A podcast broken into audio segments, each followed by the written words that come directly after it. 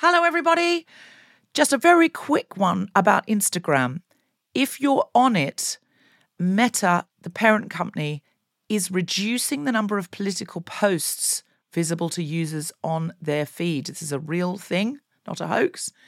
So go to your Instagram profile, tap the three horizontal lines in the top right corner to open the Settings tab, scroll down to What You See, click on Content Preferences, open Political Content, and turn on Don't Limit Political Content. That's an option. Otherwise, you won't see almost anything we post because we are deemed political. Please do that now, or you won't even see the posts about our shows, our fun things. So if you want to see Guilty Feminist content and know when we're coming to a place near you or releasing a new podcast, do it now. Mom deserves better than a drugstore card. This Mother's Day, surprise her with a truly special personalized card from Moonpig. Add your favorite photos, a heartfelt message, and we'll even mail it for you the same day, all for just $5. From mom to grandma, we have something to celebrate every mom in your life. Every mom deserves a Moonpig card. Get 50% off your first card at Moonpig.com. Moonpig.com. Life is full of what-ifs. Some awesome, like what if AI could fold your laundry? And some, well, less awesome, like what if you have unexpected medical costs? UnitedHealthcare can help get you covered with Health Protector Guard fixed indemnity insurance plans. They supplement your primary plan to help you manage out-of-pocket costs. No deductibles, no enrollment periods, and especially no more what-ifs. Visit UH1.com to find the Health Protector Guard plan for you.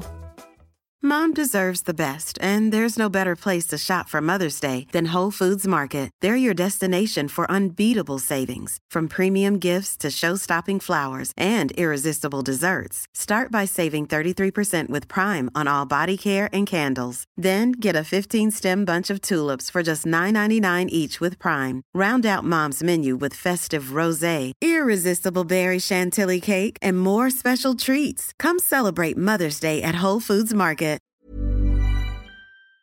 I'm a feminist, but Anthony Bridgerton from Bridgerton. Four.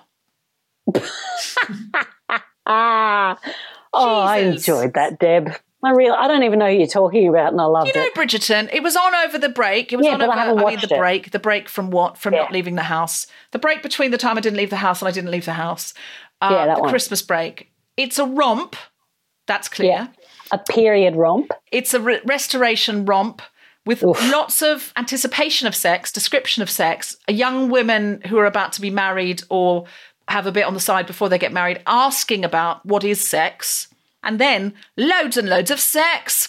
And it's good sex. It was written by a man, I'm disappointed to say. It's a show about British women mostly, and it was written by an American man. But that's where we are in the history of television, and it's a lot of fun. It's got our guilty feminist friend Nicola Coughlan in it, who played Claire the Wee Lesbian in Derry Girls, and she's been on the show a couple of times, and she's also done Secret Policeman's Tour stuff with us, and she's brilliant, and she's in it. So that was my initial, she was posting about it before it came on, so I thought I'll give it a look. It's now become a huge hit. It's erotica for women in many ways, as well as being, you know, brilliant, loltastic fun, and is very escapey. Deb, nobody believes that you're watching it for the storylines. Don't worry. Listen, I'm reading it for the articles. Yeah, that's clear. I'm a feminist, but I had to get my husband to fix the sound on my microphone before this recording. Oh, I saw it. I witnessed it. I saw you try and have a go and then go, I'll just get my husband. I did a really good go. I worked really hard. It was a really good go. You tried hard. You didn't give in at the first... But he did ultimately fix it, I think. He didn't. He couldn't fix it. We ended up having to just use the good old headphones plugged into the computer. Well, there you are. What you've proven is men are no better than women. That's a feminist act, if anything. I'm a feminist, but Simon Bassett from Bridgerton. Whoa. I mean, seriously, he's the one. He's going to be James Bond. He's got that intensity and that... Better than Idris? I don't know. They say Idris Elba's going to be too old. Idris is too old for nothing. But Idris is getting better with age. I'm just telling you what I've read on Twitter. Don't blame me, blame Twitter. Well, that's not news. That's not a credible news source. Are you suggesting that the Battle of Agincourt is not a great place to get your news? Because that is the same. Okay. Anthony Bridgerton is like ostensibly like a sort of unreconstructed man, like he's shagging around, but his sister has to marry the right person, etc. and so forth. You know, right. The standard patriarchy. No prophylactics, I'm sure. Don't think they're using prophylactics. No. I don't think there's any condom action. No. Just a Plazo bag? What are they using? It's too shiny to get into that kind of messy. There's no semen in this show. Do you know what I mean? Like, it's when they go into a ballroom, there's a string quartet playing a Billie Eilish song. It's that kind of thing. Oh, dear. So there's no it's right, Joy. Listen, you will find a lot of listeners going to the Battle of Agincourt. Simply to tell you that this is a brilliant show. Look, lots of people, I'm sure it's very good. It's just restoration is not my era. No. And there's also critique about, you know, all sorts of intersectional things and, you know, as there always is on everything. And so I won't get into that because this is my infamous butt segment. I'm just having because you're flooring. You're trying to floor. Jonathan Bailey in Phoebe Waller-Bridge's show Crashing, the show she did before Fleabag. He is lovely looking. Would you say this is World of the Fours? Yes, it's World 4 or 3. It is. Simon Bassett, on the other hand, is a good guy in the show. Okay. But, of course, you know, characters are complicated. Nobody's all good. But Simon Bassett, I think, has got the real sex appeal. He takes the gold medal in this. And what does he do for you that you think, oh, yeah, he's just a look, isn't it? It's just a charisma. It's just a sex appeal. It's just a sort of... I'm a feminist, but I put on makeup for this podcast. Yes, you did. I just felt like death, and I'm like, I've got to put a bit of concealer on for these women. I don't know. I mean, they're talking about saving the Amazon Rangers, and I'm like, oh, my eyebrows are a little uneven. I am in the same pajamas I woke up in. I haven't showered today. There's been no call for it. No, I had a bath with a 1-year-old, so am I really clean? No, definitely not. Worse than I only got dressed for this as well. I wasn't dressed before the podcast. So. Look, I'm in a T-shirt that's pyjamas. Like, no one would have known that I'm not wearing a bra. I'm in a top that fit me when I was much skinnier and when I was pregnant, and now is getting a little tight. It was fine when I was pregnant, but now is a bit tight. And I had these earrings on too. I had to take them off because of the sound. But I looked like I was like a 2000s waitress that was actually wanted to get out of this job, and she had an arts career. I don't think it's looking good. You look great. Oh, I love the little tie on the blouse. Yeah, I just did that because it goes over my fat better. I think you're looking fantastic. Thank you, mate. I'm a feminist, but Penelope Featherington in Bridgerton. 4. That is, in fact, my friend Nicola Coughlan, but she's got a very high bustage in it. You know when they heave up the bustage? And she's also got in it a sort of mover and shaker energy about her. I find her the hottest woman in the show. Is it the high tits? Just generally, again, it's an energy with people, isn't it? She's got a slightly ne'er-do-well / righteous indignation energy about her and brilliant breasts, and I can't go past that. I'm a feminist bug. Mm-hmm. I spend a lot of time on TikTok watching children and their makeup tutorials. Do you? Yeah. There's a lot of very good makeup tutorials on there, and there's one girl in particular, her name's Michaela, and she's from Massachusetts, and she's got the wildest, most incredible Massachusetts accent, and she has like very porcelain skin and stuff like that, and then she goes, how you going? What's poppin'? I'm like, I fucking love you. Yes. Grace Petrie, do you have any I'm a Feminist Butts for us? You don't have to, but just if you want to chip them in. No, I don't think so. I know they take me so long to write because I'm such a good feminist. So whenever I need any, yours are always. Whenever I need, I honestly they take me about 6 months per one to write. You really are. I think maybe this counts. I don't know. I'm a feminist, but my girlfriend is stuck in my house for lockdown, and when we realised that was going to be the case and she couldn't leave for a month, I said, I'm not sad. And I think maybe that just makes me a bit of a weirdo. But no, it's good. I mean, well, last time I had Folky Ben, but he's flown the nest. I imagine it's a little bit more like, as fun as Folky Ben is, and the Folky Ben is fun, I imagine it's more fun to be there with your girlfriend. It is. It really is. Yeah. Folky Ben or fucky girlfriend. No, okay. Thank you. Oh, I'm a feminist, but I'm happy my fucky girlfriend is trapped here for a month. Okay. I can hear the Guilty Feminist theme tune coming in there. I know where Tom's going to edit that now. From a variety of kitchens and bedrooms via Zoom, The Spontaneity Shop presents The Guilty Feminist with me, Deborah Frances White, guest co-host Felicity Ward, and our very special guests, Frances Lambrick, Mary Menton, Justine Taylor, and Claudelice Santos, talking about defending the environment. Woo! Environment defend us all. This is The Guilty Feminist, the podcast in which we explore our noble goals as 21st century feminists and our hypocrisies and insecurities which undermine them. I'm Deborah Frances White, with me is Felicity Ward, and we're talking about environmental defenders. Woo! Woo! Hello, Felicity Ward, co-pilot O'Mine. Hi, Deb. Hello. How are you, lovely? Oh, it's so lovely to see you. Now, I hear tell online that you have got COVID-19. I have the Rona. Oh, my Lord. I'm on day 9, I think. Do you know how you got it? Yes, I do. I got it from my son's nursery, of which are staying open in the hard lockdown. So that seemed unusual. We've basically been living a hard lockdown since March. We have vulnerable family members. So we have seen in the entire year in the UK, we have been to 3 people's houses back in September, 3 different people's houses, one of them family. On my 40th birthday, I went to an outdoor cafe. We wore masks and freaked out the whole time. So it's been very upsetting that our nursery closed a week early, I think. They said one of the boys has got it and is in your son's class, so he has to isolate. Then we found out some of the staff had it, and then we found out other kids had it and other parents. So we got tested before Christmas, got a negative test, had Christmas, and 2 days after Christmas I was like, oh, I feel really fluey. But because I'd had the test, I'm like, it's not COVID though, it's just a cold. It's winter, my body's weak, I'm weak.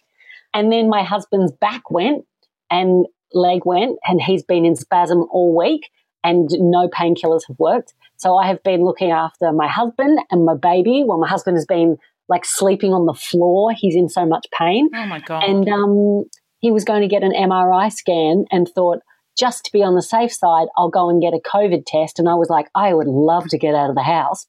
So we did a drive-through.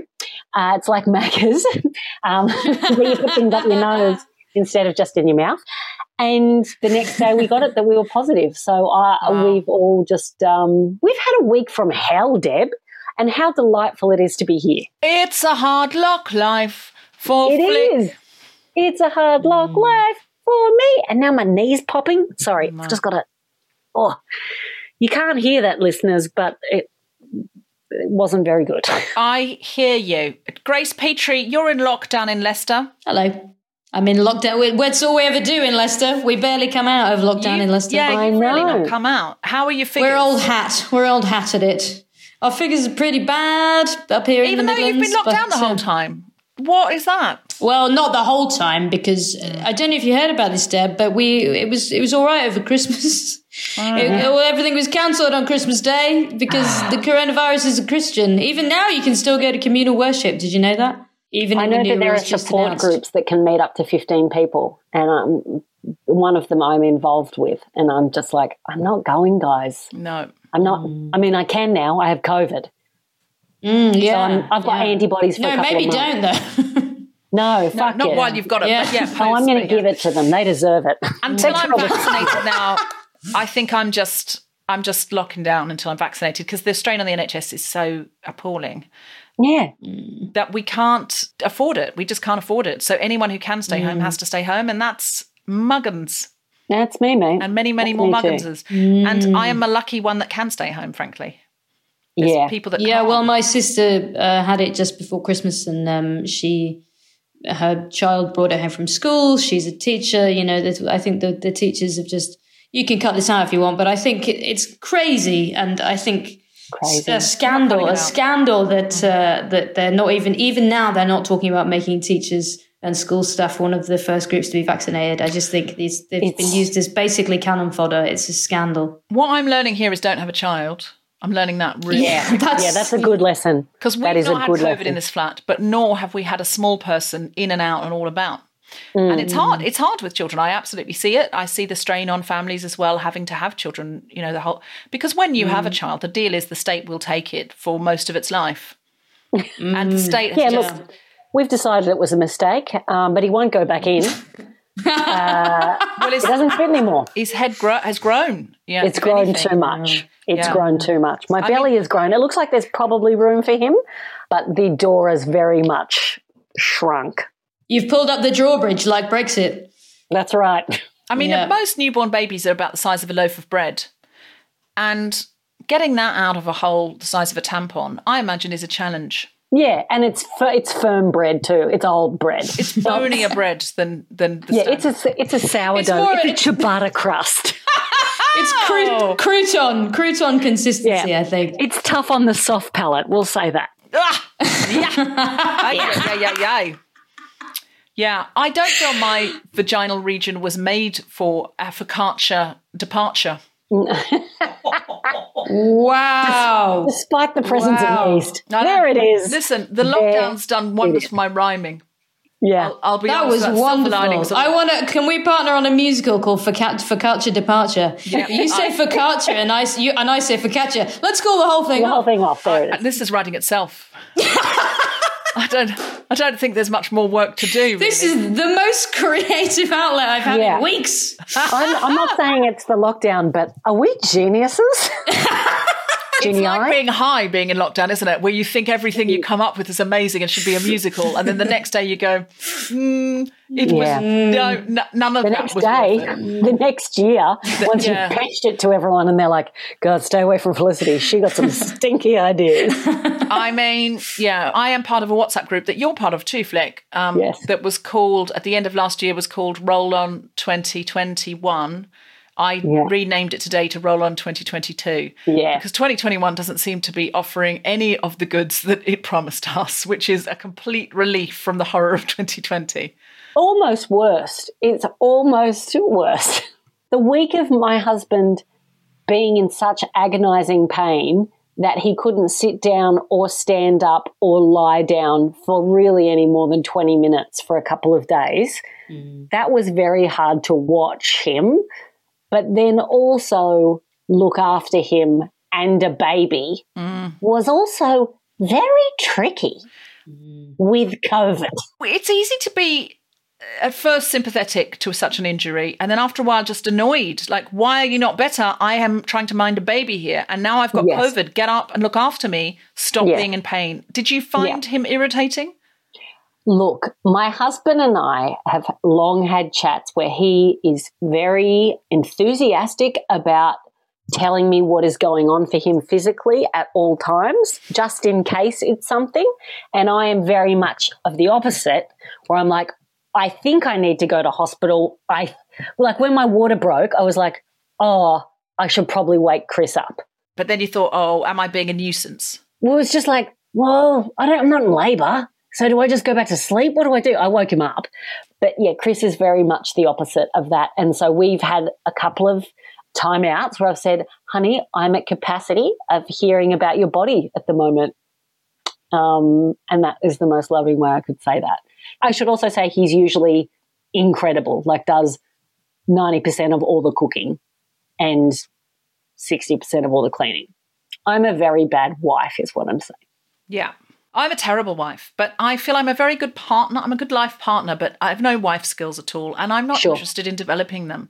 I'm sure that must be disappointing for Tom Salinsky, but he knew what he was getting into when he married me. Actually, he didn't because I pretended I could cook.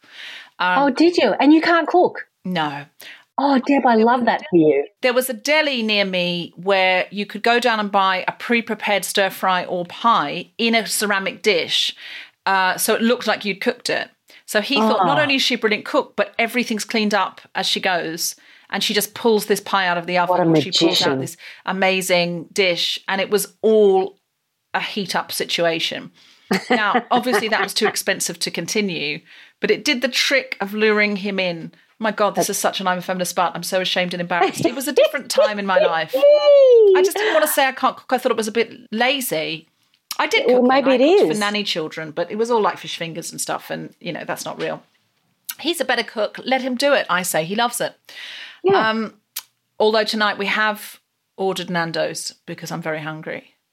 On a scale of lemon to herb to extra hot, how hungry are you? I'm extra hot hungry, but I've ordered lemon and herb because I'm... Yeah, that's because you're a pussy. You're a feminist, but you've used the word pussy. I usually get lemon and herb. I love lemon and herb. A pussy is something that can take a ciabatta departure. It can take a ciabatta. It can't take chili, though. And I found that out the hard way when I used a chili body wash. Ooh. And then I had to have a memorial for my vagina. A chili body wash? That sounds like a bad idea though, right? You know those mint ones, those fresh mint ones that are like, this uses 600 mint leaves. And you're like, yeah, and that burns a little bit, but it's kind of nice burn. And then there was another one that was like orange and chili. I'm like, well, it's not going to be burning because it goes in your, around your bits. Turns out it was a spicy little number. 60 shades of body wash. Yeah, it was a ghost pepper. I don't know why it was 60 shades, not 50 shades. I just felt I needed to up the ante.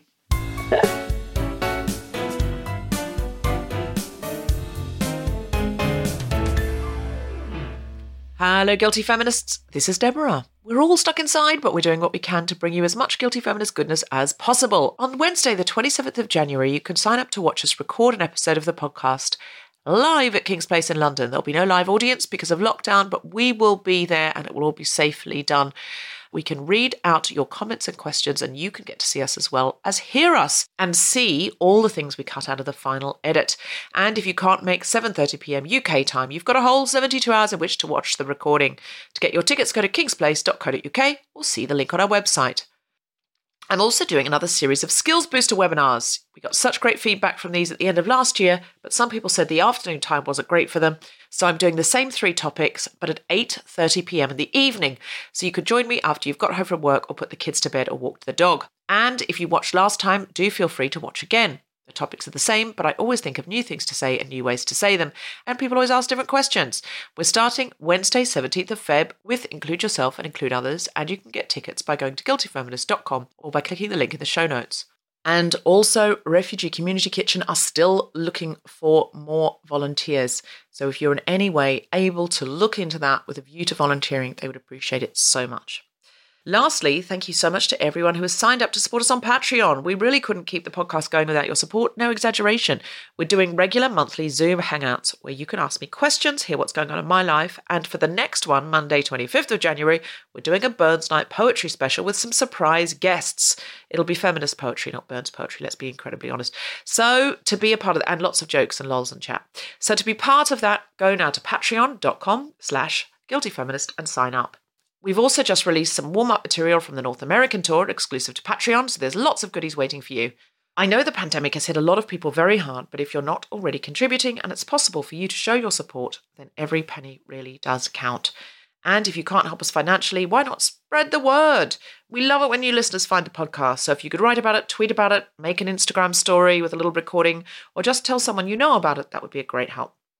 Thanks to everyone who's listening to this. Guilty Feminist listeners are the best in the world. We do love you all. And now back to the podcast.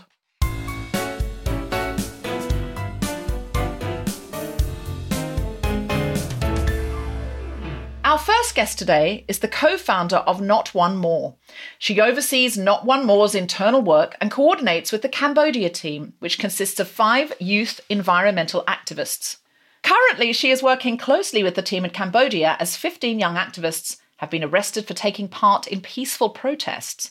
Please welcome Frances Lambrick. She is joined by Mary Menton, who is a research fellow at University of Sussex and is working closely with Not One More and Indigenous peoples and environmental defenders in Brazil. Mary leads the British Academy-funded Atmospheres of Violence research project, which works to understand the experiences of defenders globally. Hello, Mary. Woo! And we also have Justine Taylor, who joined Not One More to support research into the increasing violence by police against environmental defenders in the UK. Hello, Justine! Woo, Justine! So, Fran, yes, you are currently working with the Cambodian team. 15 young activists have been arrested for taking part in peaceful protests. Can you tell us about that? Yeah, so it started at the end of July because a union leader, and he was also speaking out about land rights and sort of raising awareness of issues of land in the border area between Cambodia and Vietnam, called Rong Chun. He was arrested, and he was, you know, quite an icon, a very popular figure in Cambodia, and this sparked protests among many young Cambodian activists, environmental activists, and also human rights and social justice activists. And this was the beginning of kind of a spate of arrests. And also Cambodia has been increasingly authoritarian in recent years, and since the COVID pandemic, there's also been a real ramping up of authoritarianism, with 3 journalists arrested and in jail this year, one of whom was writing about land issues. So we've been trying to help coordinate the emergency response for those in jail. And we've also, like our team, have also been relocated within Cambodia for a while because they were very highly at risk, because it was sort of their friends and colleagues who were being arrested on the streets. And often, yeah, 2 of my colleagues are there with their cameras sort of filming what's happening. And some of them have had individual threats as well. So we've been kind of in the middle of it. And what does Not One More do when that kind of thing happens? Like, what's the? Can you give us the big old thrust of Not One More? Give us a thrust. Come on, Fran. Start it off with us. We want a thrust. We love a thrust here at The Guilty Feminist. Thrust. I'm a feminist, but I do enjoy a thrust. Love a thrust. Top line, what does Not One More do? Activism thrust. If we wanted to get in on this thrust, what would we be getting in ourselves into? So the thrust of Not One More is that we listen to defenders and we try to be responsive, because it's a huge variety of threats and situations. And basically what we do is we are there and we try to help in any way that we can, that we know about, or like predominantly we just do what defenders are saying we can do to help. Like, for example, that might be access to emergency funding. And this year, especially because we haven't been able to be, you know, in Cambodia or in Brazil in person, we've been doing a lot of just helping people write applications, and then helping sometimes to funnel the money to them. And that might be to help people relocate, or to help them, for example, get security cameras on their home, or to get some training in digital security. And then also, yeah, part of it that's really, really important is raising visibility and international solidarity. And so when we first started Not One More, we were kind of, you know, we had this intention to do something to make a difference. So Not One More came together because basically I met 2 of our colleagues, Jin and Becca, and we had all had experiences of working with people at risk. And I had been working in Cambodia, actually as a PhD researcher working in forestry. And as I was doing that research work, I got to know a group of environmental activists who were all living around a forest called Prey Long in central Cambodia. And one of the activists who was involved in organising the campaign against deforestation was a guy called Shiverty. And the day I met him, he was attacked at gunpoint, and I was kind of filming it and didn't know what to do, and I sort of jumped out of the way. And at the same time, a lot of the community members who were there, like initially just 2 or 3 people, and then a whole rush, went forward and grabbed him and pulled him out from in front of the guns, completely unarmed. And then, yeah, we got to know him and was interviewing him for the film. And then a few months later, after I got back to the UK, I got the news that he had been killed in another part of Cambodia. And so after about 2 years, I went back and I finished the film. And then I was feeling kind of exhausted. And I met Justine at a Reclaim the Power festival. And I was just thinking, like, this really has to be more than a film. And this has to be a campaign, or something has to be done that's going to make a difference. And Justine was like, yeah, man, like basically, like, yes, you have to do this. Of course she said, yeah, man. Yeah. So what other response could there be? Please talk. And then meeting Becca and Jin, they had really similar experiences. Like, Becca works in Guinea-Bissau, and she's been working with people who do undercover investigations and had to leave the country into exile for periods of time because they had been facing death threats. And so we started with basically just the intention to do something, but we had to really learn what needed to be done. And so one of the first things that we organised was a conference, and that brought together a number of really, really amazing people. And also international NGOs and like one of the UN special rapporteurs and some funders and some security specialists. And we had this idea like of basically learning what was needed, but also what support was out there. Yes, so you're not stepping on people's toes. Mm-hmm, mm-hmm. Yeah, and finding out like what can be done and what advocacy avenues are available, what funding is available. And what we all really noticed and began to understand is that there is actually quite a lot of support out there, but it's really not accessible to people who are frontline. And even things like, yeah, even like the term environmental defenders might be, you know, being applied to them, but they wouldn't necessarily describe themselves that way. And then there's a step beyond that is like knowing that there's an emergency funding group out there who will fund defenders. And, you know, like I could apply to them. It's, but then you have to apply in English often, or... Right. So there's barriers at every turn mm-hmm. that you don't know it. So basically you are learning where the holes are. Not you are learning, but you have learnt where the holes are and tried to figure out how to support those bits. Yeah, and then exactly. Learning on the job as well. I mean, it sounds like a film. It sounds like even the use of the word defender makes it sound like an action hero. But it's so comprehensively fucked. That's what it sounds like, that there is so much support that is needed and that you're all in very precarious, dangerous situations, even helping people who are in more dangerous, precarious situations. Well, that's what I wanted to ask. Is it dangerous, like if you want to go out and volunteer, I mean, when it's safe to travel again, some of our listeners I'm sure will want to go and volunteer. Bless and love each and every one of them. And some people have more, you know, opportunity and mobility to do that and will want to do it. How dangerous is it? It's a good question. And, you know... That's a long pause for me. It can be dangerous, but it's not... I think part of the thing that I've learned is about understanding and assessing risk, and also being able to kind of clock my own fear and being able to discern when that fear is based on a real threat and like this fear is like alerting me to something I definitely shouldn't do, versus when it's like just the fear of the unknown, if you see what I mean. So I think there's no need to yeah, there's no need to launch into something without knowing the risks. And I think for many of us, it sort of goes step by step. And have you ever felt unsafe, Fran? Have you ever felt like, oh, my God, I could be hurt or die here? Yes, at the moment when Viti was attacked and I was right next to him and I looked up and I saw like an AK-47 pointed at us, I was like, oh, I could die.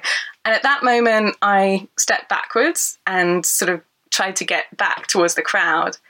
And at the same time, these 2-3 community members, like members of this activist group, went forward and they were just wearing like cotton, and just the physical contrast of like this armed burly soldier pointing this gun and those guys like with nothing, just going in the opposite direction to the, you know, the opposite direction. I wasn't even thinking. I was just moving out of the way of... the line instinct, of the bullet. Yeah. And I remember afterwards talking to those guys, like, as we were walking back, and one of them was like, oh, but you were the closest to him, you know, because I was sitting next to Viti before the soldiers came and grabbed him and threw him to the ground. And they were like, why didn't you go in and save him? And I was kind of like, oh, like... Oh, we got me? God. But also, like, that is the...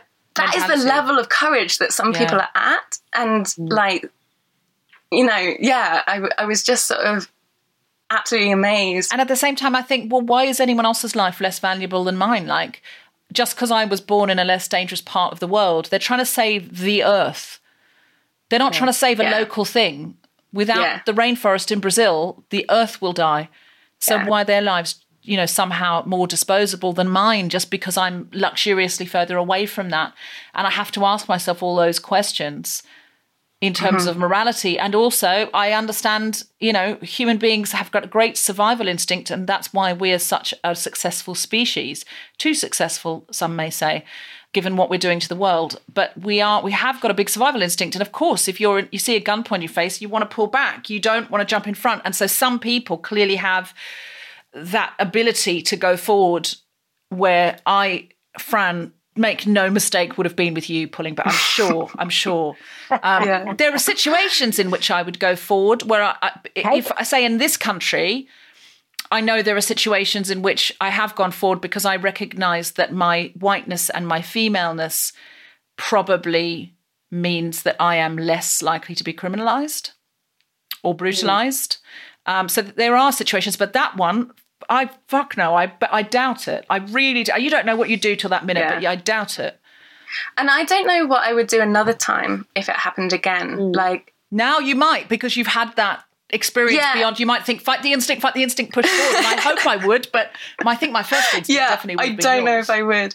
But I remember having this conversation with Mala about this, because I kind of noticed in myself, like, initially I was just going into this, not really thinking about the risk particularly. Like, I didn't know there were going to be soldiers there that day. I was just at a protest and meeting people and filming. And then I noticed that, like, there's been some other times when I've been filming, like, on land that's been stolen by a company, and there's been soldiers kind of confronting us, and definitely my fear is less and my anger is much more. And I remember talking to one of our colleagues about this, San Malar, who's an incredibly brave environmental defender who we work with and a youth activist, and he was in jail in 2015 and 2016, and I was making films about him and calling for the release of these three environmental activists who were in jail before I met him.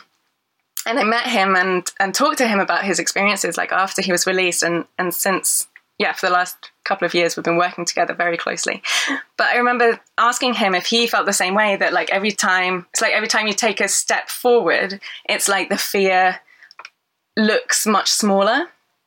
It's like the opposite of perspective or something. And he said, it's like that. And he said, before I went to jail the first time, it was like I was standing on the edge of a cliff and looking down. And I had that sick feeling of fear of, like, something that's about to happen.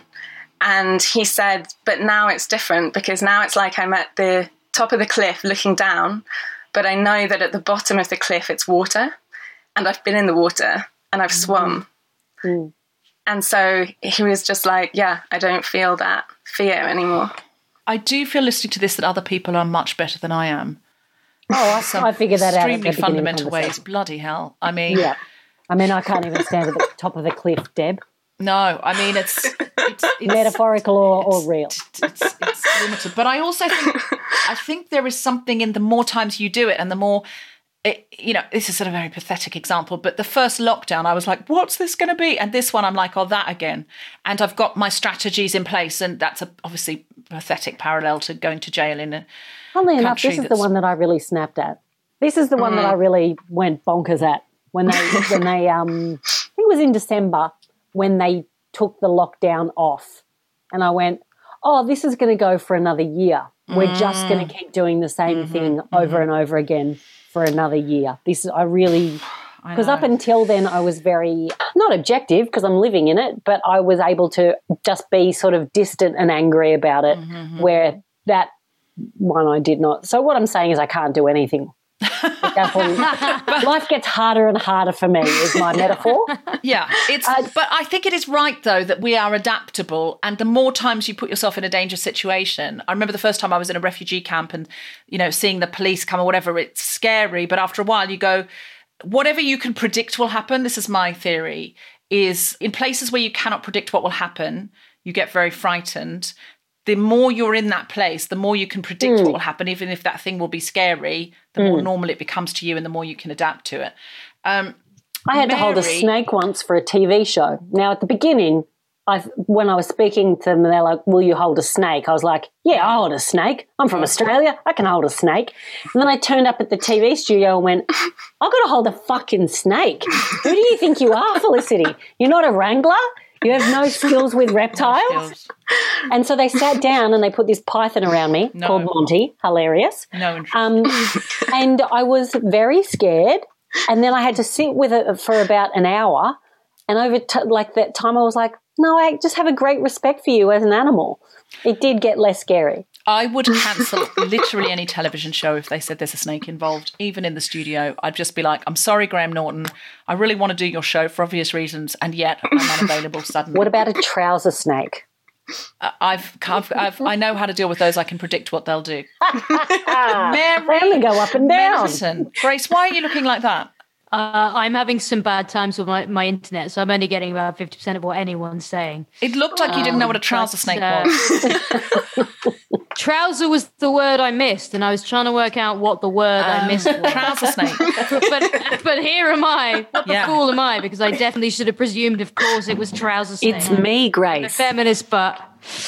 I was on a call with Tom Salinsky today where someone talked about OnlyFans and he said, I don't know what that is. And everyone laughed and went, oh, yeah, and you've never heard of Pornhub either. And he was like not laughing. And I thought, oh, there's a lapse in sense of humour. And it turned out he really did not know what OnlyFans was. And when he found out, he roared with laughter. He's too pure. Tom Salinsky is too pure for this world. He's too pure for this world. He's on Doctor Who sites. Mary Menton, I mean, some really racy fanfic Doctor Who sites, I'm sure. Mary Menton, could you please tell us a little bit about your work? Yeah, sure. So a lot of what I do, I mean, part of what I do, I think I have two hats, and that was a question coming on, which hat should I wear? Because I am an academic, but I'm also an activist. And so half of my time I'm, again, helping defenders with funding applications to build a wall around their houses so they're safer, or to be removed from an area, to keep alive when they're on a hit list, and all those sorts of things. But so you could literally be out there building a wall? Well, I don't build the walls, but I've learned a lot about what you need to build a wall. Do you commission wall building? Like, do you sort of go, look, you've got to do it this way, otherwise they're going to get in? I'm not quite there yet. I'm working on my wall skills. Okay, fine. And then the other part of what I do is the research. Part of it is looking at the statistics about the number of killings of environmental defenders. So, like, for example, Global Witness is an NGO that has started doing a database of or recording the killings of environmental defenders globally. And over the last few years, they've found more or less approximately 4 defenders are killed every week. And we know that that's an underestimate because it only includes the ones that make it to the news, that make it to the recording, the NGOs that find out about it, or countries where there isn't freedom of press. We really don't know how many people are being killed. So we know that those numbers are underestimates. So one of the things that we're doing with the research is really trying to understand what's going on beyond that. We call the murders are the tip of the iceberg. That's what we see. That's what gets attention, but for every person who's killed, about 9 or 10 might have an attack or a sexual assault. Another 20 or so might get criminalized or arrested. And we know that hundreds of people are being threatened, are being having smear campaigns against them, experiencing hate speech, experiencing all sorts of other kind of forms of repression. So what we're doing with the research is trying to really get to understand beyond those numbers, because we know that the numbers are hiding the full story. They're hiding the full complexity of the experiences that defenders are suffering. And what is it that they need? And how can we change the situation? How can we understand who the perpetrators of the crimes are?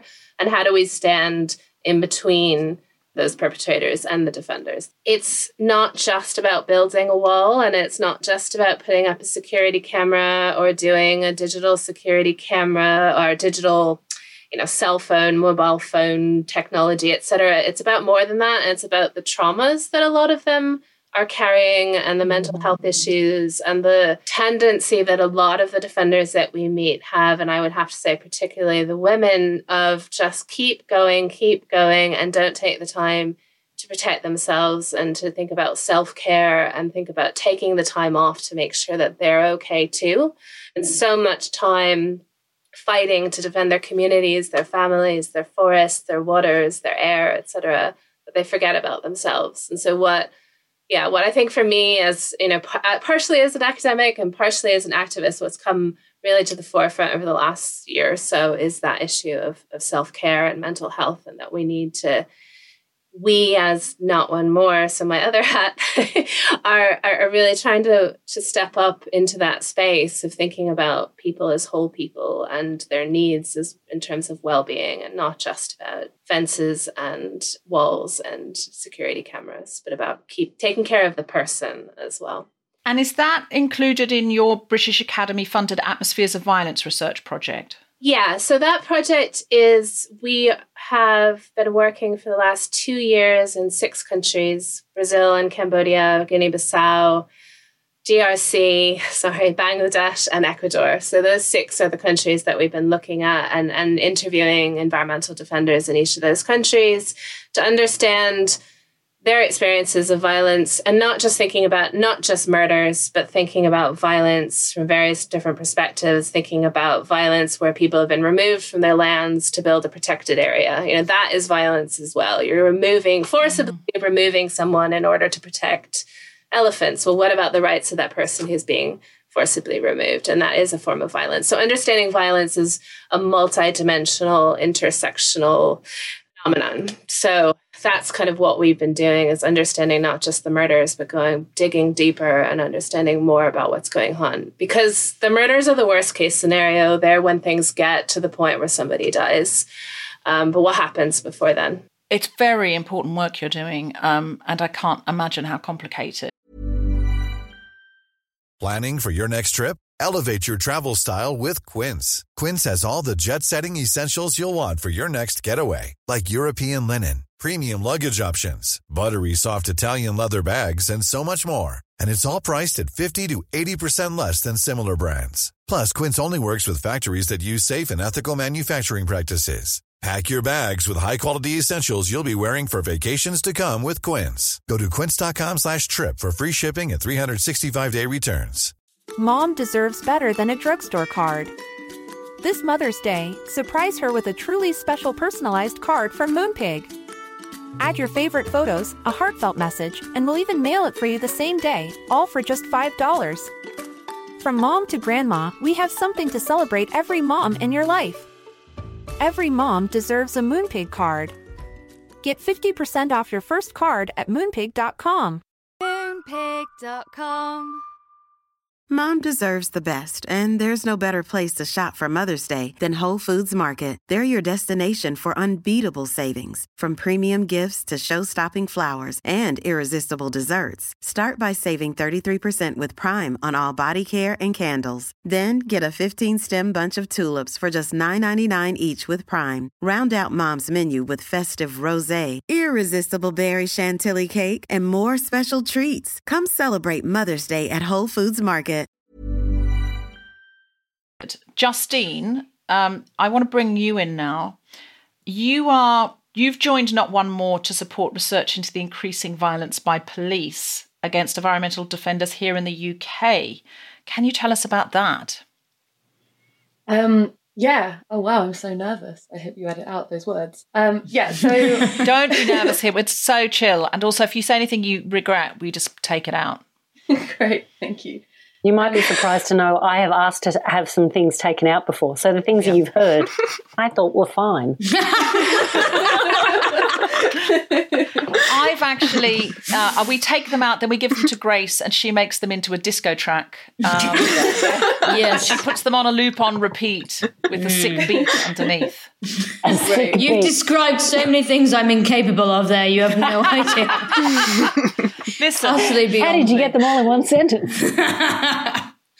So Justine, I wouldn't have thought the UK would have needed an arm of Not One More. Can you tell us more about that? So when I met Fran, way a couple of years ago, I was already involved in kind of frontline stuff a bit, but not in Brazil, but I was part of Grow Heathrow, which is a community that is fighting the expansion of Heathrow Airport. And what I didn't know at the time, but I know now, is that that was an immensely privileged kind of position to be in, because as a well-known little group, we were quite protected from like the, I don't know, strong arm of the law or whatever. And then France like had this realization that what was happening in the UK was kind of also really serious, because some protectors, also defenders in the UK, kind of self-identify as protectors a lot. And so it's quite hard to know what word to use, because they also are referred to as protesters, because if you call them an activist, then that criminalizes them, because the police use activism as a form of like terrorism, which doesn't really make much sense. What?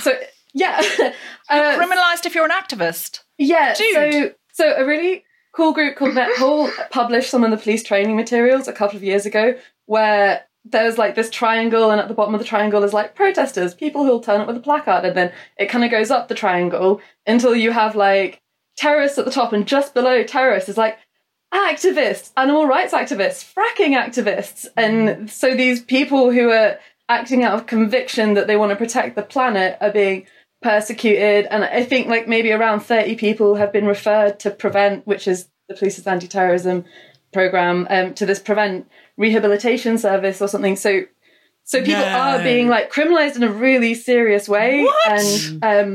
And it's led to like massive surveillance problems. And like, it's really hard to touch upon all of the findings from our research, because whilst we kind of set about, triggered by meeting people at a conference that Not One More had set up, who came to the conference to kind of talk a little bit about their experiences in the UK. And we, after we'd fundraised, like really went in to get to the bottom of what's at the crux of these anecdotes, what's actually going on, can we get some numbers? We were so shocked by the diversity of different kinds of things that are happening here.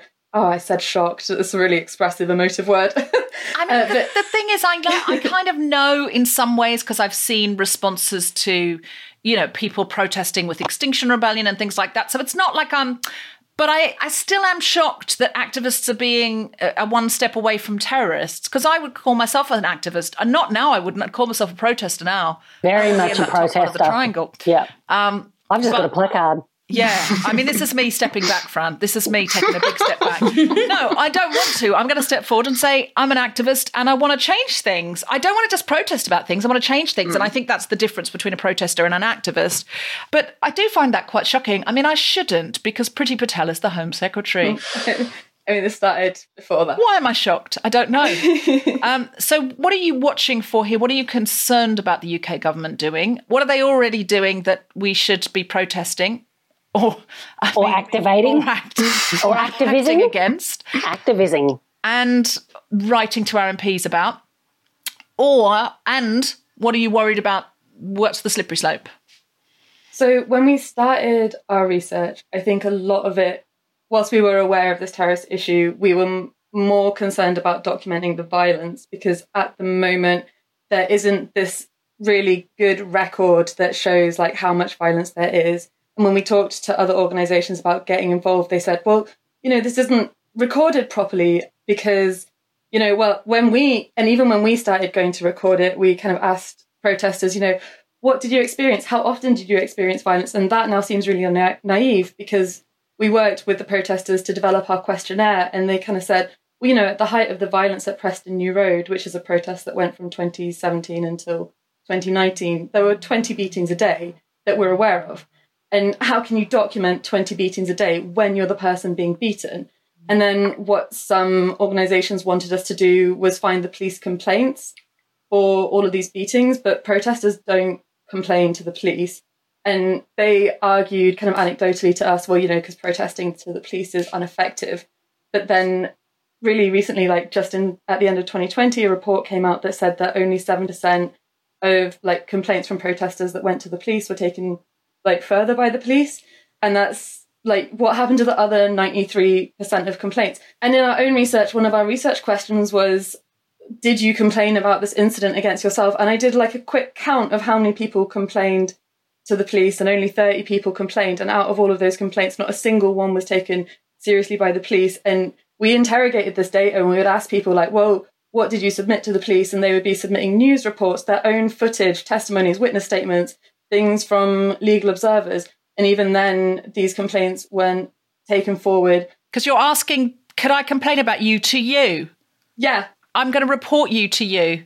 Yeah, I looked at the evidence and I don't think I did anything wrong. Okay, and that's the end of the matter. I think I did a pretty good job, actually. I think I would have gone harder next time. I mean, unbelievable. We have an anecdote that I think I'll say it like really broadly because I don't want to get the person who submitted, like told us about this in trouble, but basically like she complained to the police because the police had broken her collarbone. And when she got her complaint back, the police said that she'd been assaulted by the chair that she was sat on. So, you know, like, the chair she was sat on. The police said the chair just broke. And that was why she fell off the chair and broke her collarbone. That's like 70s, 80s arrogance. You know, like the racial violence and how blatant it used to be. Mm. It still is, obviously. But in the 70s and 80s, cops were just like, I can just beat you because you're black and nothing's going to happen. Saying the chair beat you up is like the level of arrogance that requires to be able to put that in writing. And Black Lives Matter has demonstrated to us that while the optics may have changed, the reality hasn't for black people. And I think that this is something we really do need to be completely alert to and on guard to and let them know we're watching and we're seeing it, because the more that we look away, the more that they can take more permission and more permission and more permission. Mm. Now, Mary, you also speak Portuguese. Were you raised speaking Portuguese or did you learn it? I learned it in Brazil, in the forest. In the forest. And you weren't good enough that you can interpret to talk about politics. I don't know how you've managed to do that, but it's incredibly impressive. So we're now going to ask you to do some interpreting for us. And then I say our next guest is, and I've already said that. So just the first one is just a link.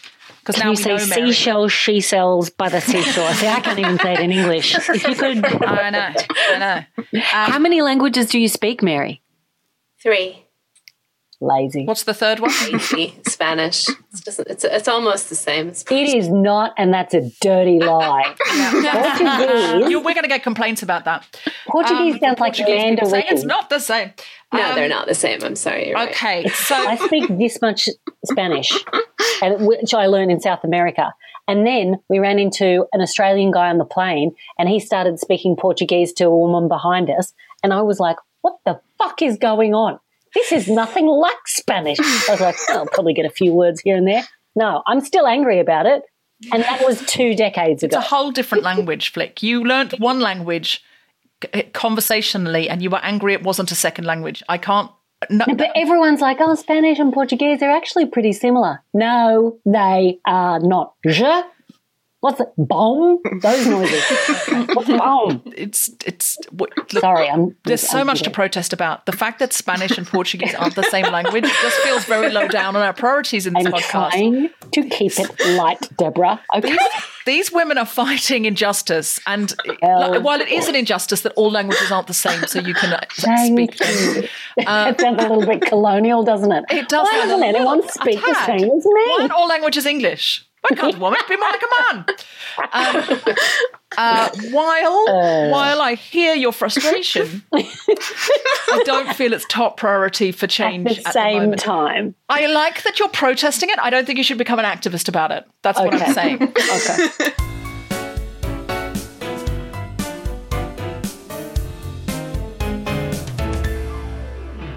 We're now joined by Claudelice Santos, a Brazilian forest defender and 2019 finalist for the EU Parliament's Sakharov Prize for Freedom of Thought.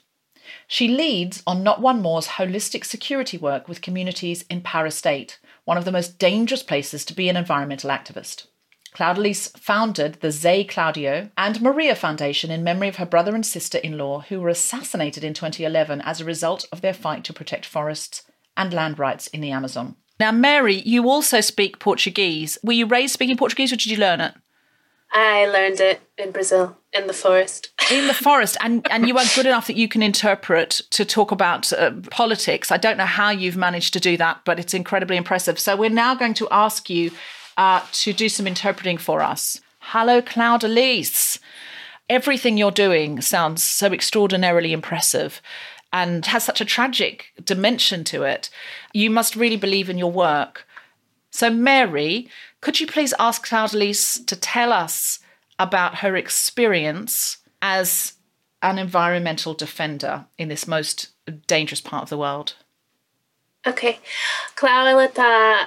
Agora vai ser a tua vez. E ela tá ela dizendo que seu trabalho parece ser extraordinário e tem uma dimensão trágica e queria saber um pouco de você, como é a experiência de ser uma defensora do meio ambiente no Brasil neste momento. Bom, primeiro dizer boa noite a todas. Agradecer a oportunidade de estar aqui falando sobre... assunto tão importante que toca a nós mulheres, tanto no Brasil como no mundo, e dizer que é muito triste nós termos que... She'd like to thank you for inviting her to participate in this moment, to have the chance to speak, but also the sadness of having to speak about such difficult times and the tragedies that are happening for all of us. Bom, que... The work that I do is a weight, and it's a weight and baggage that I carry, but not just myself, but other people. Everybody who's active as a defender in Brazil at the moment is carrying a lot of weight of the history of the struggles of people like Claudia and Maria, and it's gotten particularly bad under the government of Bolsonaro. Nós lutamos pela nossa vida. We are fighting for territory, and when I speak about territory, I'm talking not just about land territory, but also the territories of our bodies. And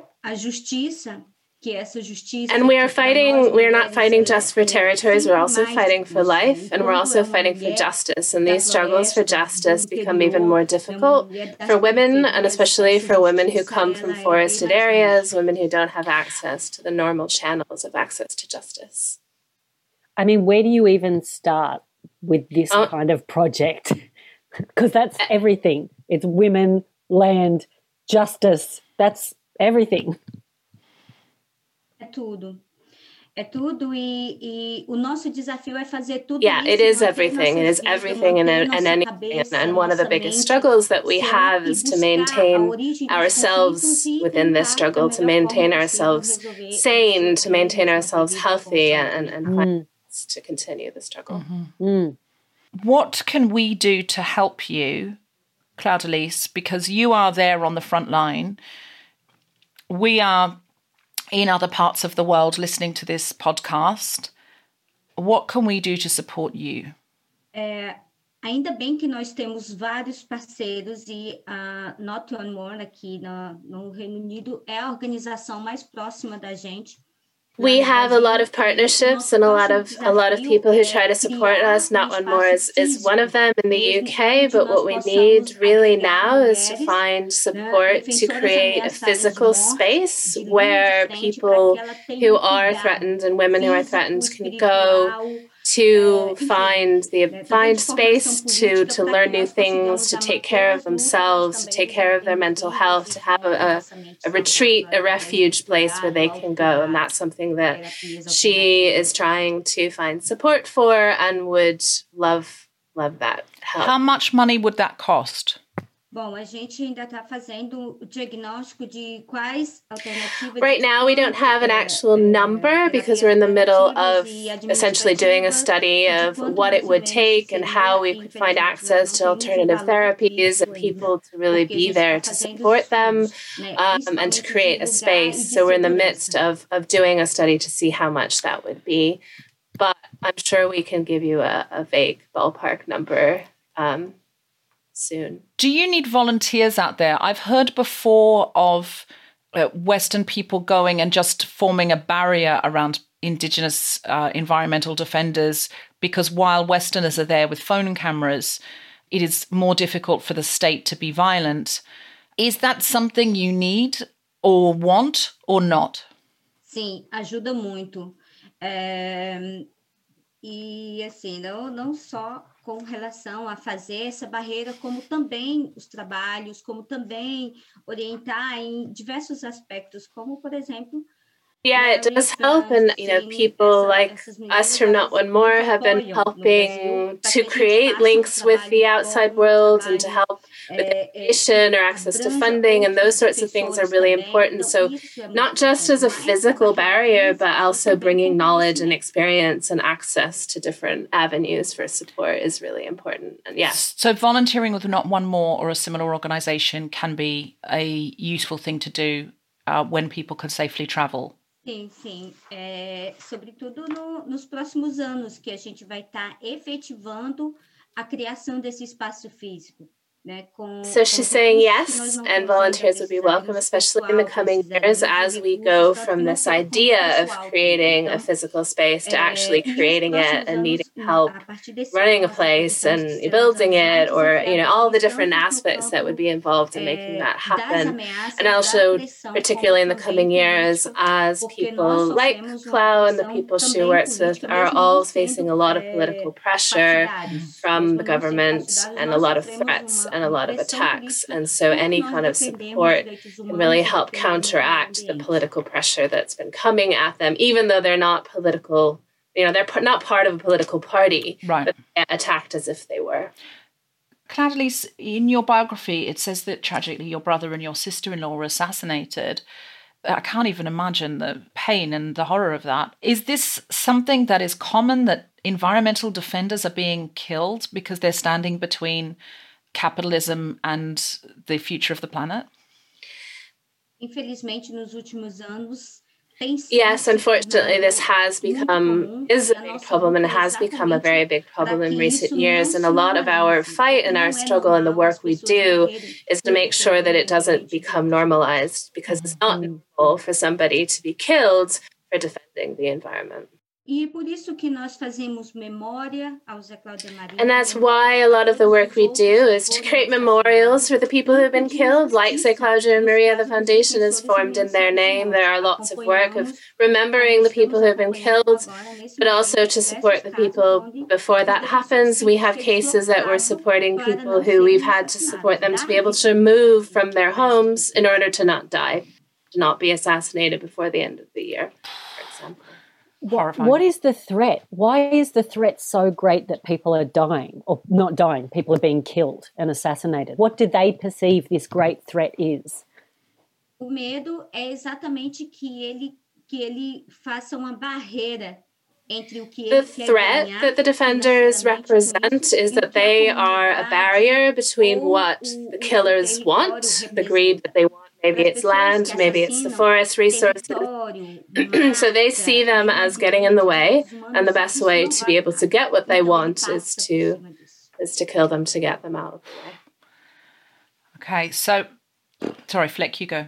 No, how do you even start to surmount that level of corruption? Eu sinceramente não sei. E eu agradeço. I really don't know. I don't know how do you do this? But one of the things that you do, or that we have, is the partnerships we have. Within Brazil, there's CPT, the Pastoral Land Commission, there's Frontline Defenders, there's Not One More. There are a lot of social movements united within Brazil. There are people who are out there trying to support defenders so that they continue in their fight and continue to stay alive. But it is a very, very difficult struggle and a difficult task. Well, thank you for doing it, because you're saving the whole world. You know, if you take care of rainforest in Brazil, that affects, you know, our ability to breathe. It's not lost on us. Eu só tenho a agradecer, né? Porque quando nós falamos sobre isso, quando nós falamos que a floresta está viva, as pessoas que estão lá. And she's saying, you know, she also is very grateful, and she knows that we all know that Earth can't defend itself, and if we're going to continue to keep the forest standing, we have to be protecting the people that do this. And it is important, and we all recognize the role that defenders have, because the forests can't protect themselves. We need to keep the defenders alive in order to protect the forests that are important for the rest. And also because the defenders are human beings who are valiant, heroic human beings who are out there doing something that's for all of us, with and risking their lives. So thank you, Claudelice. And we will ask Not One More for ways that we can share information about this, draw more attention to it, raise more money for it, and bring you more solidarity from around the world through the Guilty Feminist. And once you have details about this refuge with, places where women can get care and be protected and reset and be nurtured, we would love to help with that. That's really up our street. We could really help with that. And Guilty Feminists mobilise. Yeah, 100%. They really do. You can't see this at home when you're listening, but Claudelice smiled so beautifully and broadly and clapped her hands. And it was the first time we've seen her smile. So we're going to do this. She deserves to smile more. Sim, eu quero agradecer profundamente, né, do fundo mesmo do meu coração, e todas as vezes que nós recebemos apoio em que a gente consegue ajudar outros. She wants to thank you from the bottom of her heart, and just this, every time that people offer help, that give support, it makes her smile. And we've cried so much, it's time to hopefully find some hope and find some reasons to smile. And so she's just really grateful for being able to be here and for the support that means so much. Claudelice Santos, thank you so much. Woo! Wow.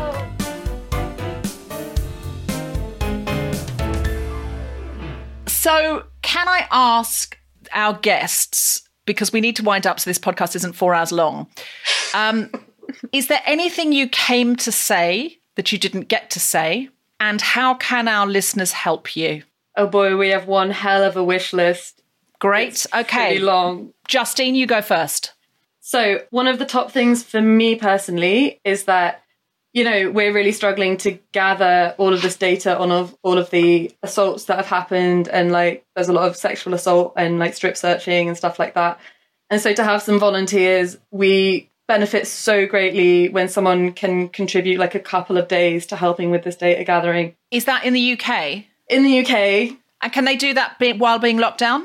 Yeah, it's a really great thing to do while being locked down. Yeah, and it's also, the data gathering is not fun, but being part of a community is amazing. So if anyone is just hankering to do a bit of admin, loves an Excel spreadsheet, get in touch. Got the emotional bandwidth. Got the emotional bandwidth, yeah. And is currently at home, not at the pub, because there's nowhere to fucking go. Things. Do you know what I'll do with that hour that I was going to sit in the pub with my mates or go to the gym or do this or that? Do you know what I'm going to do instead? I'm going to do this, because that's going to make a big difference. So if you're feeling a bit purposeless in lockdown and what do I get out of bed for? And my job's more boring when I'm doing it on my own at home, all of that, this is a great thing to do. And Justine, how do they get in touch with you to say that they would like to volunteer for that? My email address is justine@notonemore.org. And Not One More is NOT1MORE. Yeah. So all of the data on police conduct and the way that bailiffs have also been treating environmental protesters in the UK is being crammed into this report that we've written, that kind of covers all of the research that we did throughout the past year. We're going to release it really soon, and we'd really love help promoting it. We'd love, defenders have said that they'd really like this to lead to a public inquiry, which is a huge ask. And so any help towards that kind of lobbying would make all of the difference for us. Really, I sincerely would love help with that. Thank you. Great. Okay, we will get on that. Anything you want help with, also put front and centre on your website, and our listeners will go on there. And I know they're all going to get behind this. Fran, anything you came to say that you did not get to say? And how can we help? Claudelice, as she said, we're raising money and we're really looking to start a retreat centre in Brazil, in the forest. Hopefully that could be built actually on her family's land, they live on a forest reserve. And also, we're really keen to start a retreat centre in the UK as well, especially because sometimes people really need to get out of the country that they're in. Mm. And also because, as we've been saying, there's a lot of need here in the UK as well for activists, Stop HS2 activists, anti-fracking activists, XR. We're also interested if anyone has any land that they're not doing anything with. Loads, mate, loads. Fran, you are not going to believe this. The roof of my flat is actually flat. We could build a little retreat up there. All right, we're moving in, Deborah. No council. There'll be no council approval for that, but I don't think we need it. We're activists. We're close to terrorists. Don't say this. If you're listening, this is a joke. This is comedy, and it's a joke. If you're listening from the government, I'm saying that wryly and ironically. I will neither disobey planning permission nor am I an activist close to a terrorist, just to be very clear. If I need the full recording in court at any point in my life. Jokes. Where do you need the land, Fran? Well, we may as well just throw it out there, just in case. Where? Yeah. Anywhere, really, in the UK. In the UK. Yeah. I'm just narrowing it down to a country. And they don't need to give you the land. They just need to give you permission to build a retreat on the land. Yes. We'd need it for quite a while. Right. But they don't need to sign it over to you. They just need to give you permission to build and for the foreseeable. Yeah. Yeah. They can't give it to you for 6 months and then when you've built something amazing, take it back. They can't Airbnb it in 6 months. Not Airbnb. Okay, great. Mary, maybe in between. Anything you came to say or anything you'd like us to do? I think the one thing we haven't said yet, I think we've touched on it, and the importance of solidarity. Part of what we're doing is trying to make sure that people who are on the front lines don't feel alone, and finding ways to show up. And that may be by giving an hour of your time for admin, or it may be by donating some money so that we can help build this retreat centre or help build a wall. Can we all follow you and retweet you and repost your content and try and get other people to get engaged and involved? Yes, that kind of thing as well, because a lot of it is also visibility, and it's about putting pressure on the government in Brazil, the government in Cambodia, and really using the skills and the access that we have here. Mm-hmm. For pressure abroad. And I think that you can, so it's about showing up in whatever way you can. If it's, Justine and I were talking, bringing mince pies to protesters on the front lines, or, tweeting, sending letters. There's so many ways. It actually seems crueler to take mince pies, in my personal opinion, but... She's not a fan of mince pies. Why does everyone hate mince pies? This is not fair. They're brilliant. One reason... They're a staple of joy. They are not made of meat. That's what mince is. I'm sorry, I'm Australian. Meat pies have mince in them. They have lamb mince, they have beef mince. I do see your point. I think it's an archaic use of the word mince. Mince pie. And who's putting... Anyway, you do great work. Mary's point stands, friendship is a really key part of the soul of Not One More, and it was so important for us to have Clau on the podcast because, beyond someone who we just work for or work with, she's someone who we love. And in this year, researching the violence on the front lines, becoming so close and becoming friends with people who are doing amazing stuff is... I think it's changed their lives and it's changed our lives. And maybe turning up with mince pies is super gross and not a thing to do. But turning up with your heart is kind of important. Or listen, an iced Vovo, if you're, as an Australian would prefer, or a Tim Tam. These are a golden gay time. These are Australian treats that other people don't understand. A milk arrowroot, a nice biscuit, pronounced nice. There's so many options for you. There's a lot of options. Break down a bag of cherry ripes, if you will, Felicity Ward. Oh, that's my number one. A packet of mint slices, perhaps? Yes, these are all brilliant Australian treats. Can we go to your website and find out how we can get involved, whether that be by bringing loads more attention to Not One More, if that's all we've got and all we can do, or whether it could be contributing funds and money, or whether we think, I've got an acre of land that these guys could use, and I'd love to have some lovely environmental defenders on it, restoring and healing and repairing. I mean, it would be great karma if you did have some land and you really were open to that. It would be great karma. If there is an afterlife, you are getting so many points. If the good place is real, that's a lot of points. So I would think about that. If not, maybe we could all chip in and buy you some land. Yes, please. There's all sorts of options there. Mary is giving the thumbs up to that. She would like us to buy Not One More some land. But I think there's some land that's not very expensive. I think it's going to be all doable. I think it's doable. Get involved. Follow them on the socials. Go to their website. Let's get involved. Let's get together on this, because I think if this is not a place for feminism, women defending the environment, which is our world, our collective world, and, going towards danger and needing to restore and heal and repair, then what is? I don't know.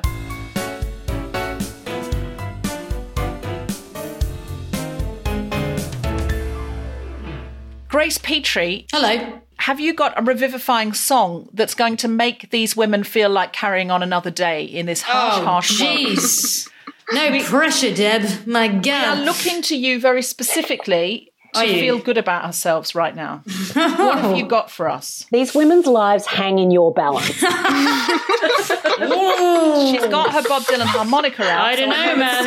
It's serious activism. It's going to be fun. It's not just protest, it's activism when she's got the harmonica out. You've really, you've got high hopes, haven't you, for the power of folk music, you guys? Grace, you're all we've got. I've heard you before, and I have felt inspired. I've done more because of you, Grace. That's very nice.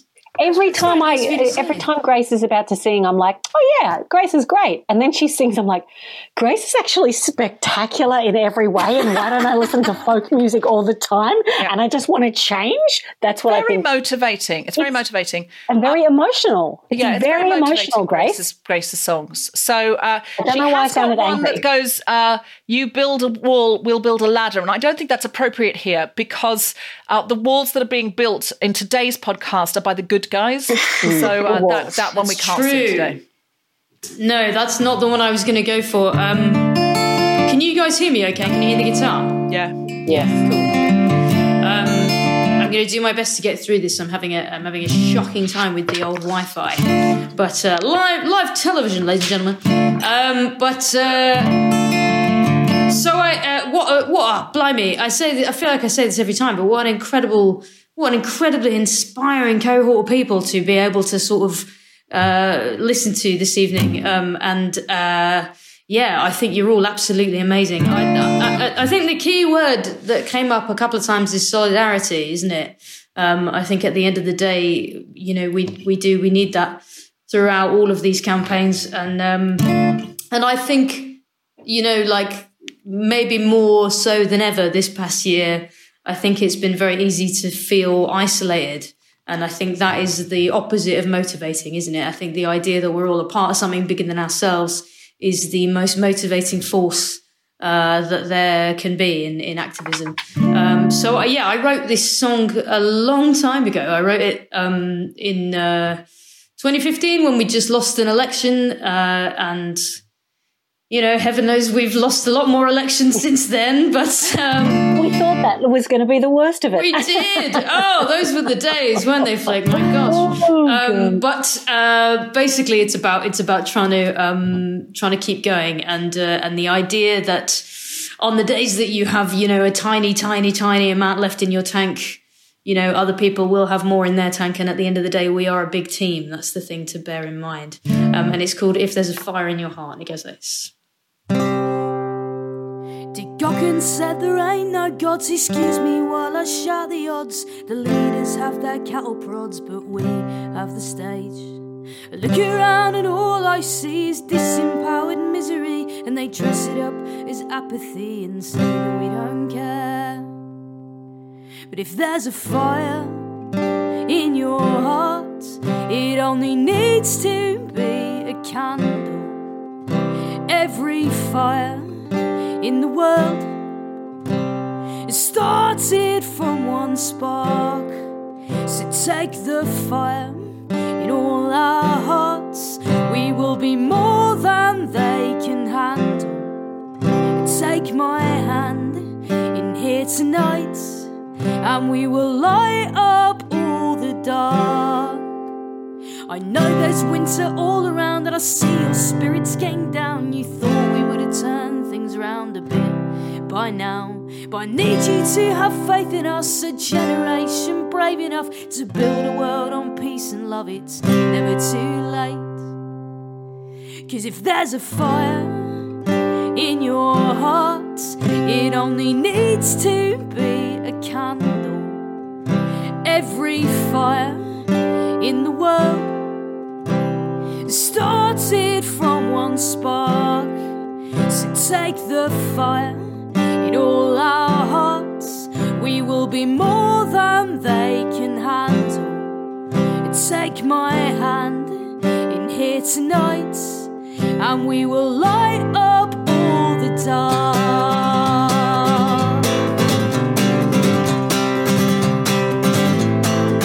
If there's a fire in your heart, needs to be a cat. Every fire in the world started from one spark. So take the fire in all our hearts.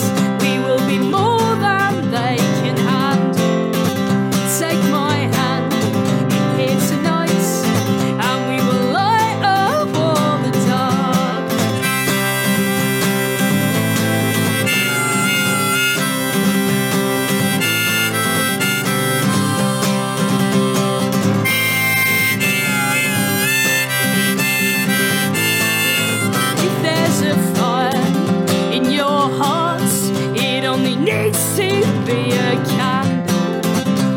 hand in here tonight, and we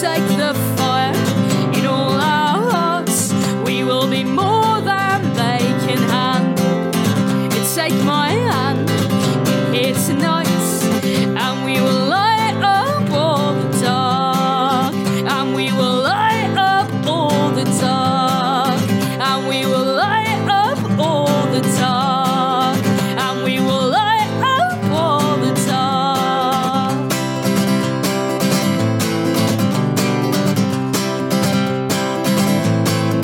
If there's a fire in your hearts, it only needs to be a cat. Every fire in the world is started from one spark. So take the fire in all our hearts. We will be more than they can handle. Take my hand in here tonight, and we will light up all the dark. And we will light up all the dark. And we will light up all the dark. And we will light up all the dark. If there's a fire in your heart, it only needs to be a candle. Every fire in the world is started from one spark. So take the fire in all our hearts. We will be more than they can handle. Take my hand in here tonight, and we will light up all the dark. Yay! Yay! Every time, mate. That was lovely. You have been listening to The Guilty Feminist with me, Deborah Frances White, guest co-host Felicity Ward, and our very special guests, Fran Lambrick, Mary Menton, Justine Taylor, and Claudelice Santos, with music from Grace Petrie. The Guilty Feminist theme tune was composed by Mark Hodge and produced by Nick Sheldon. The producer was Tom Salinsky for The Spontaneity Shop. Thanks to Rachel Craftman, Gina Decio, and everyone else who made this episode happen, as well as all of you for listening. For more information about this and other episodes, visit guiltyfeminist.com. Woo! Yeah!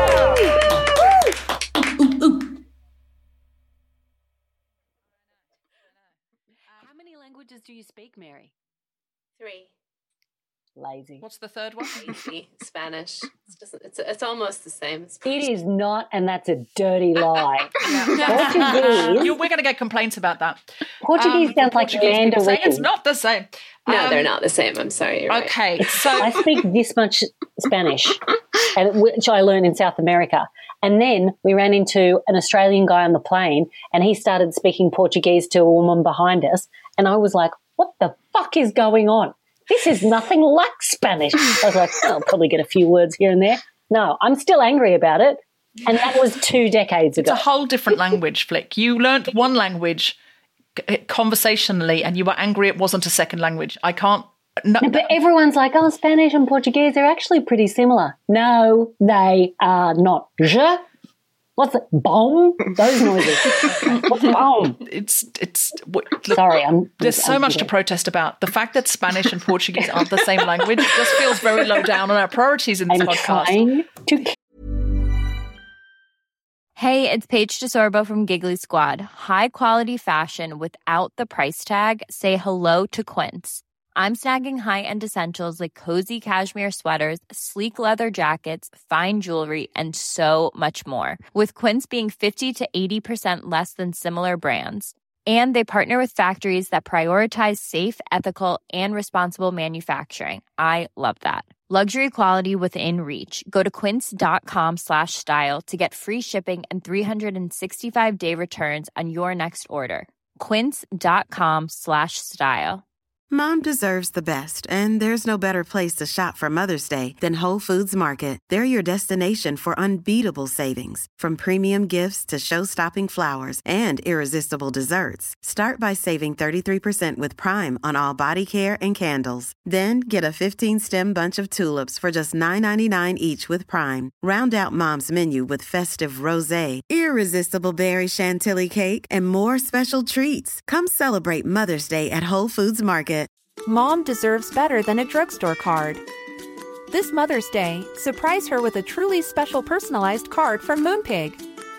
Add your favorite photos, a heartfelt message, and we'll even mail it for you the same day, all for just $5. From mom to grandma, we have something to celebrate every mom in your life. Every mom deserves a Moonpig card. Get 50% off your first card at Moonpig.com. Moonpig.com. He said, light, Deborah. Okay. These women are fighting injustice. And while it is an injustice that all languages aren't the same, so you can speak them. It sounds a little bit colonial, doesn't it? It does. Why doesn't anyone speak the same as me? Why aren't all languages English? Why can't a woman be Monica Mann?